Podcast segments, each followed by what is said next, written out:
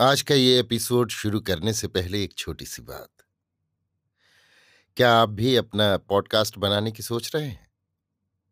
तो anchor try कीजिए। ये पॉडकास्ट बनाने का सबसे आसान तरीका है। नंबर एक, ये फ्री है। नंबर दो, इसमें कई सारे ऐसे टूल्स हैं जो आपको अपने फ़ोन और कंप्यूटर पर रिकॉर्ड और एडिट करने की फैसिलिटी देते हैं। नंबर तीन आप अपने पॉडकास्ट को डिस्ट्रीब्यूट भी कर सकते हैं, जिससे इसे स्पॉटिफाई और दूसरे प्लेटफॉर्म पर सुना जा सके। तो डाउनलोड कीजिए फ्री एंकर ऐप या विज़िट कीजिए एंकर डॉट एफ़ पर अपना पॉडकास्ट स्टार्ट करने के लिए। ये तो थी एक छोटी सी जानकारी, और अब शुरू करते हैं एपिसोड का सिलसिला। तो आज के एपिसोड में लीजिए सुनिए। फणीश्वरनाथ रेणु के लिखे उपन्यास, मेला आंचल का, भाग इकसठ, मेरी, यानी समीर गोस्वामी की आवाज़ में। डेढ़ महीने से कालीचरण जेल में है। वासुदेव, सुनरा, जगदेवा, सोमा और सोनमा सब एक ही केस में नत्थी हैं। इस बीच एक तारीख को कचहरी के मजिस्ट्री इजलास में हाजिरी हुई है। एक गाड़ी मिलिट्री आगे और एक गाड़ी पीछे। सभी को हथकड़ी और बेड़ी डालकर कचहरी लाया गया था। उस दिन कालीचरण की निगाह पुलिस की लॉरी से जितनी दूर जा सकती थी, चार दीवारी पर थी। कचहरी की हाजत में पेशाब की गंध इतनी तेज क्यों होती है? कालीचरण की निगाह सेक्रेटरी साहब पर पड़ी। उनसे आँखें मिली। कालीचरण का चेहरा खिल गया। तीन महीनों से जिनकी सूरत आँखों के आगे नाच रही थी। सेक्रेटरी साहब, कृष्णकांत मिश्र जी, कालीचरण ने चिल्लाकर कहा, जय हिंद, कामरेड। सेक्रेटरी साहब ने तुरंत कनपट्टी इस तरह फेर ली। मानो कान के पास मधुमक्खी ने अचानक काट लिया। फिर उसी तरह गर्दन टेढ़ी किए आगे बढ़ते गए। कालीचरण को सिपाही ने डांट दिया, काहो ससरे, बिना हंटर की बात न मानब उधर सेक्रेटरी साहब कांटे वाले तार के घेरे में फंसते फंसते बचे। एक मुहा होकर जो चलेगा, वो कांटे में तो ज़रूर फंसेगा।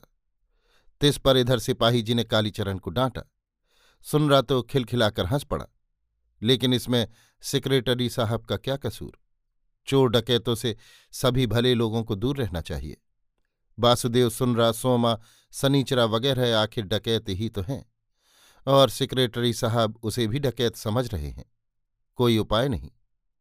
कोई उपाय नहीं। लेकिन आज मांस का दिन है। जाड़े के समय सप्ताह में एक शाम कैदियों को मांस मिलता है।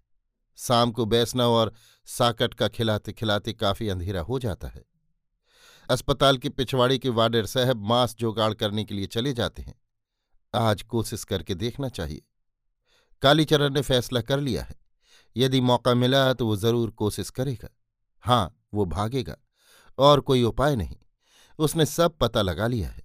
जेल से भागने की सजा सिर्फ़ छह महीना है। डंडा, बेड़ी और लाल टोपी पहननी पड़ेगी। लोग कहेंगे ललटोपिया और क्या? लाल रंग खराब तो नहीं। सेक्रेटरी साहब और धर्मपुरी जी से मिलकर वो बात करना चाहता है। उसके बाद उसे फांसी, सुल्ली, जो भी मिले, वो खुशी खुशी झेल लेगा। पार्टी की इतनी बड़ी बदनामी करा कि वो जीकर ही क्या करेगा? वासुदेव सुनरा और सनीचरा तो चोर डकैतों के साथ इस तरह हिल मिल गए हैं कि उन्हें देखकर लाज आती है कालीचरण को। वासुदेव ने डॉक्टर नटखट प्रसाद से दोस्ती कर ली है। डॉक्टर नटखट। नामी सिकचल्ली आदमी है ये डॉक्टर। सिकचल्ली यानी शेख चिल्ली। फारबिसगंज की तरफ़ का है। डकैती केस में आया है। अचरज की बात है। उस डॉक्टर को देखकर किसी को विश्वास ही नहीं होगा कि उसने आदमी को मारने के सिवा कभी जिलाने का भी काम किया है। चेहरा ठीक कसाई की तरह है। वासुदेव का उसके साथ भी खूब हेलमेल देखते हैं। रात में जुआ भी खेलता है। वासुदेव कालीचरण से नहीं बोलता है। वो दूसरे खटाल में रहता है।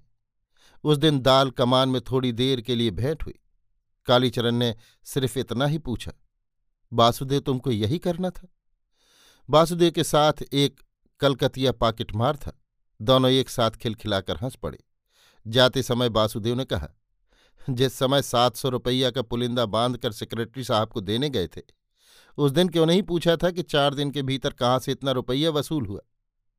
उसी शाम को पानी टंकी के पास डॉक्टर नटखट ने उसको रोक कर कहा था, कालीचरण कोई रास्ता नहीं। तुम यदि चाहो तो तुम्हारा जमानतदार भी होगा और मुकदमा में बेदाग छूट भी जाओगे। सोचना सोच कर देखना। पार्टी वाटी कोई काम नहीं देगी। थू थू, जेल में आकर काली को खैनी की आदत पड़ गई है। डॉक्टर साहब, अपने गाँव के डॉक्टर ने जमादार से उस दिन जेल गेट पर हंसकर कहा था, सिपाही जी, कालीचरण का जरा ख्याल रखिएगा। देवता हैं डॉक्टर साहब, ज़रूर देवता हैं। सिर्फ़ खैनी ही नहीं कभी कभी बीड़ी भी जमादार साहब दे देते हैं। थू थू, थूक है ऐसे पैसे पर। डॉक्टर नटखट प्रसाद की बात वो नहीं मानेगा। सोमा ने भी एक बार दबी जबान कहने की कोशिश की थी। उस्ताद, चुप उस्ताद का बच्चा। कालीचरण ने डांट बता दी थी। उस्ताद, जेल से बाहर फिरारी की हालत में चलित्तर कर्मकार से उसकी भेंट हुई थी। कौन कहता है कि वो बड़ा भारी कलेजा वाला आदमी है? कुसियार गाँव टीसन के पास बड़का धत्ता के बीच दो गछिया की छाया में भेंट हुई थी। कालीचरण को देखते ही वो अपने साथियों के साथ हाल हथियार लेकर खड़ा हो गया था। हैं सब? दारोगा साहब जिस तरह चिल्लाए थे, उसी तरह चिल्ला उठा था चलित्र कालीचरण को हँसी आ गई थी। उसके मुँह से अनजाने ही निकल पड़ा था। अरे हम हैं उस्ताद, खाली हाथ पाटी वाला कालीचरण। चलित्र ने एक बार कहा था, इस खाली हाथ वाली पार्टी में रहकर सब दिन खाली हाथ ही रहोगे। पीछे तो बहुत बहस किया, आखिर में चलित्र ने कहा था, तुमने हमको उस्ताद कहा है, गाढ़ी विपत में कभी ज़रूरत पड़ने पर याद करना। कालीचरण ने हंसकर कहा था, उसकी ज़रूरत नहीं होगी, दोबारा उस्ताद कहते कहते वो रुक गया था। आज भी चलित्र की वो बात कान में गूंज रही है, देखना है तुम्हारी उस्तादी। लेकिन आज बासुदेव और सोमा की मदद लेनी ही होगी। एक बार मिल तो जाए, वो पटिया लेगा। गोटी बैठ गई। सोमा और बासुदेव को कालीचरण ने पटिया लिया है, अस्पताल के पिछवाड़े में। ठीक है, अस्पताल के पिछवाड़े में। दीवाल की छाया में बासुदेव और सोमा ही है। ठीक है, दोनों ने कंधे की ओर इशारा किया। सब ठीक है हद तेरे की। कालीचरण गिर पड़ा।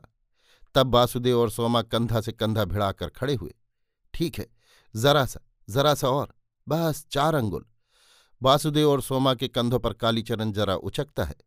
दोनों के कंधों का भार जरा हल्का मालूम होता है। ए, ठीक है, भागो। भागा भागा। टू टू टू टू।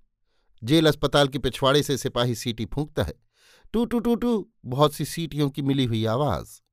ढन ढन, ढनांग ढनांग। जेल फाटक का बड़ा घंटा घनघना उठा। कालीचरण पाँच मिनट तक जेल के बाहर, दीवार के पास ज़मीन पर बेसुध पड़ा रहा। सीटी और घंटे की आवाज़ ने उसे सजीव कर दिया। नहीं, ज़्यादा चोट नहीं आई है। सिर्फ़ कमर में मोच आ गई है। ढनांग ढनांग, जेल का घंटा घनघना रहा है। वो भागता है। फड़ एक साथ कई बंदूकें गरज उठी। अंधेरे में कुछ सूझता भी तो नहीं। एक घड़ी रात भी नहीं हुई है। ओस से धरती पचपच करती है, पैर फिसल जाते हैं। भर्र भर्र सामने दार्जिलिंग रोड पर पाँच सात मिलिट्री लॉरियाँ दौड़ रही हैं।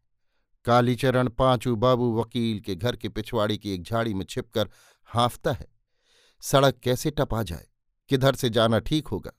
दाहिने ओर भी लोग हल्ला करने लगे हैं, पास की गली होकर घुड़सवार लोग जा रहे हैं।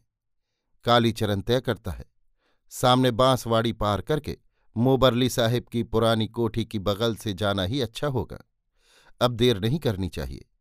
ए मोबरली साहिब की कोठी के पास कालीचरण को ऐसा लगा कि पीछे से कोई टॉर्च मार रहा है। हाँ ये तो टॉर्च की ही रोशनी है। वो जंगल में घुस जाता है। बस थोड़ी देर यहाँ सुस्ता कर, टॉर्च वाले को देखकर फिर एक दुल की।